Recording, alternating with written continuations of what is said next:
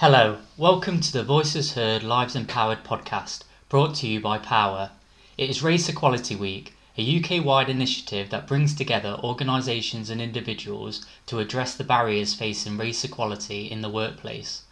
In this episode, we will talk to Rihanna Ebankbab, an independent advocate and chair of the POWER's Anti-Racism Network Group, about race equality, the work being done to effect change, and what organisations can do to begin their journey to race equality. I hope you find it useful and enjoy.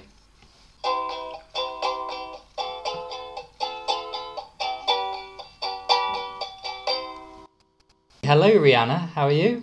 Oh, how are you? I'm very good, thank you. Race Equality Week, what is it and why is it important? Okay, so Race Equality Matters Week is so important because this is the first and only U K Race Awareness Week. The reason why it's important is because it's never been done before, and we have many, many other awareness weeks for mental health, for Carers Week. We have other awareness days as well, like this week is also the start of Children's Mental Health Awareness Week, but we don't have anything specific to race. And this is something that has been an ongoing issue. Racism is here, you know, it's not something that we can deny. And this just brings a focus around what can be done better from an organisational point of view, as well as, you know, the individuals that work within the organisation, but what can be done collectively to support awareness around racism, how to stamp out racism. There's going to be a lot of tips and tools on how you can support your organisation through that process as well. It's just something that I strongly, strongly feel that is needed and necessary, and it's come at a very right time. Yeah, definitely. And I think this issue has been raised even more so by the coverage in the media of recent times. How do you feel it, racism today affects everyday people in their everyday lives? Uh, there's a number of ways, in all honesty. The ones that I can I can honestly say are the most prevalent are things around microaggressions, and it's more about the structures that are put in place that would be considered as discriminatory. So a lot of the time people think racism is name calling and, you know, racial slurs. And don't get me wrong, that's, that is also racism, but that's more overt. And when you're looking at covert racism, it's very difficult to pinpoint and differentiate between prejudice, discrimination, actual power and privilege around it as well. So looking at the issue of racism as a whole, the reason why, again, I think this, this week is so important because it gives people the knowledge around the different forms of racism that people can experience on their day-to-day life. Uh, that could be something, for example, a particular practice within a culture of an organisation that would be deemed as discriminatory, or even particular comments or banter that people would say, okay, it's just a few jokes, but it doesn't necessarily mean that it's racist. That would still be considered as racist. So it's looking at the full spectrum, because I really do feel that when it comes down to the minute and minuscule actions of racism, it can lead to long-term aggressive incidences that, you know, it's not only from race against race, that it then also turns into internalized racism as well. And that's where I believe the long-term effects and issues can stem from within our culture as well. What is Safe Space? Oh, Safe Space. So this one was quite interesting because this is being pushed by Mental Health Foundation England, and they are providing you with a, a really great toolkit and guide to look at how to create psychological, in, psychologically informed spaces to have these difficult conversations. Now, again, these issues of racism have been always here, but they've not always been able to be spoken about. So something that I find really important is that people are able to feel comfortable and able to open up and have these conversations with their members of staff or peers, colleagues and senior members of staff as well. But not only that, Safe Spaces creates a guide on how you can present certain issues to the people that can make the changes, and that's the people from the top. And something that Safe Space also provides you with is a contract of psychological safety where, again, all parties that are attending and involving themselves in Safe Space, it's about creating that commitment and accountability to the process, but also accepting vulnerability that you're going to hear uncomfortable things, whether it is through your own eyes or through the lens of other people. It's actually making the commitment to listen and to learn and to effect change. with this complicated issue, you, you need to have that honest conversation, don't you? And have the space to do that. Absolutely. What is the Big Promise? Ah, the Big Promise. So this one is quite interesting because you see how a lot of the time we are able to go out and campaign certain initiatives and go forward, for example, go to Parliament or put forward a P R presentation to raise certain awareness. Where we've been in lockdown for like forever, we've not been able to do that. So something that I feel that the Big Promise has actually been able to do is a virtual campaign to show people's solidarity for the process. So whether you're an individual making a promise and a pledge, or you're an organisation, make an outward statement to state that you are engaged in the process of anti-racist practice and actions, but it also creates a momentum for continuing the conversation. So it's not just a promise, it also comes forward with some charters. You're able to keep the commitments movable, so that way you can continue doing that work. Well, that brings me on to the race code. Could you tell me a bit more about the race code, what it means and what's its purpose? Yeah, absolutely. So the race code, I feel like I've been singing about it for ages, but the race code, it was first published last year, and this initially is by Doctor Carl George. However, he's come together with a few contributors that I would honestly say are absolutely amazing. They've developed the race code based on the thousands of recommendations that have been put forward previously, such as the Parker Review, and it compiled to two hundred recommendations in all. Now, the severity of each action is what kind of was lost in translation. For example, there may have been recommendations for low-level implementation and a complete overhaul. Now, companies and organisations are very much confused on how to start the foot on actually making changes to their company. So the race code is a sequential blueprint, and it's full of apply, explain and report. It's designed to be split up into four principles of reporting, actions, composition and education. And the recommendations fall into those four principles, where you're able to apply them no matter the level of education that you have, or the size of your organisation, or the sector your organisation is in. It's, you're able to apply the race code in, in any way, shape or form. Uh, what I do like about it is that not only is gone under review, but they've given a lot of information about how to apply it as well.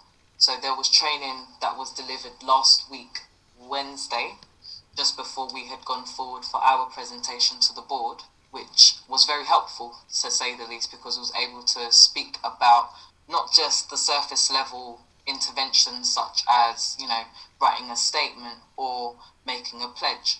It's actually looking at, right, how can we do reverse mentoring? How can we invest in ethnic groups? That is what the race code is about. It's pulling together all the principles, all the recommendations together, because, again, a lot of these actions have been done before. There's no point in doing more reviews, more recommendations. They're all there. It's about implementing it. And this is somewhat a governance code and accountability framework, as Doctor Carl George likes to say, and to make sure that these things happen and they stick to their word. Yeah, and I think it's really good that the organisations have some guidance on, on how to apply it, because they might have best of intentions but not know necessarily how to apply it to their organisation. So I think that's really good. Is there any other advice you would give to organisations who would like to address the issue of racism? I would say one of the first things to kind of get the ball rolling is acknowledgement.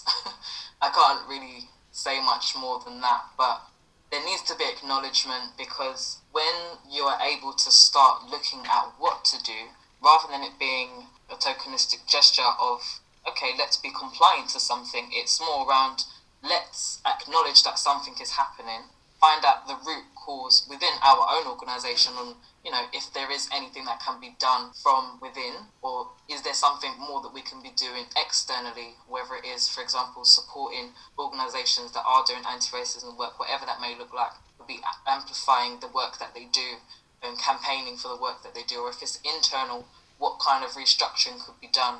Do lower level employees actually get the same employee succession route that other Um, employees do as well? So looking at what kind of things you can do internally, externally, it all starts with a place of acknowledgement and acceptance. And I think the other thing that I can say is talk to your colleagues. And not everyone that understands race and racism is from an ethnic community. You do have allies within our white community as well. So it's about looking at pulling information from all resources and support and people, because it's a very complex issue and it can, you know, get jaded along the way. And so something that I find really helpful is, yeah, understand that you're not the only person that would be able to drive this home. Find your tools, find your resources of support. There are loads of websites out there that provide mountains of information. There are organisations that provide services, they provide training. Uh, there's YouTube. Like, we're in a digital age where understanding or not understanding racism isn't really an excuse anymore. I agree. And and just from an outsider's point of view, I mean, I, I think the biggest issue with organisations is the culture change and the willingness to change. And I think th- that's what you were saying about the acknowledgement, is once they acknowledge it and have that willingness to change, then they can change the culture within the organisation and actually apply the guidance that they've put in place. Where can people find out more information? Is there any particular websites or organisations that provide the best information on this issue? Yeah, so there's the Race Equality Matters website at race equality matters dot com. They've got all the information about the network, Race Equality Week, and they've got resources as well around how you can do safe spaces as well.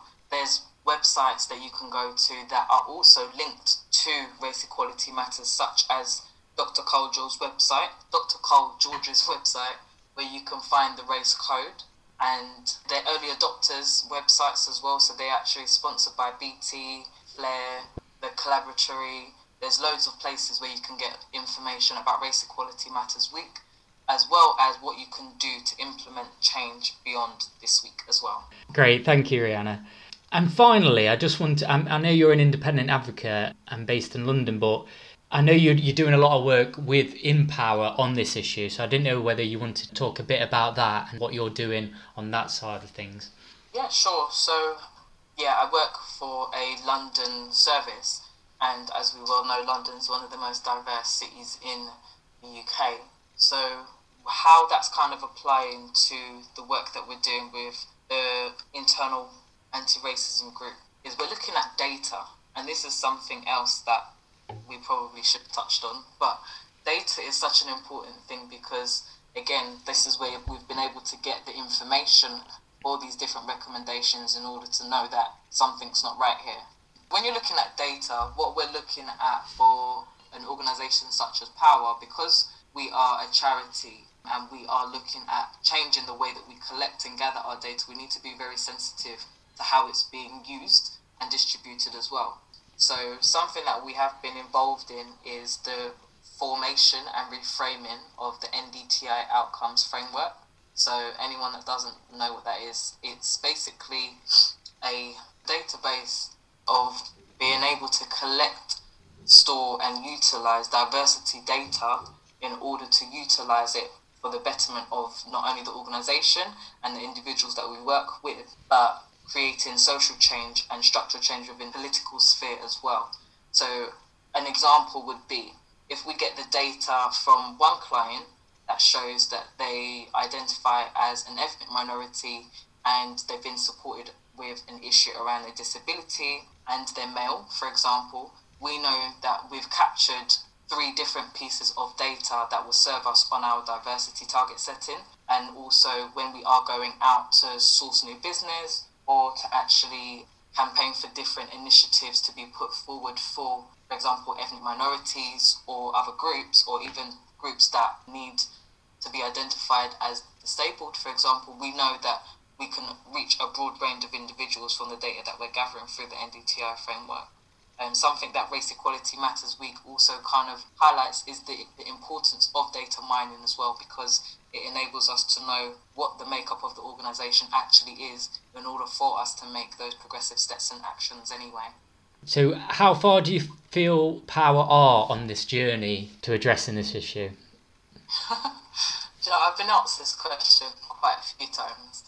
The progress that we've made has enabled us to open up the conversations and the doors to trustees and their eyes to Power staff.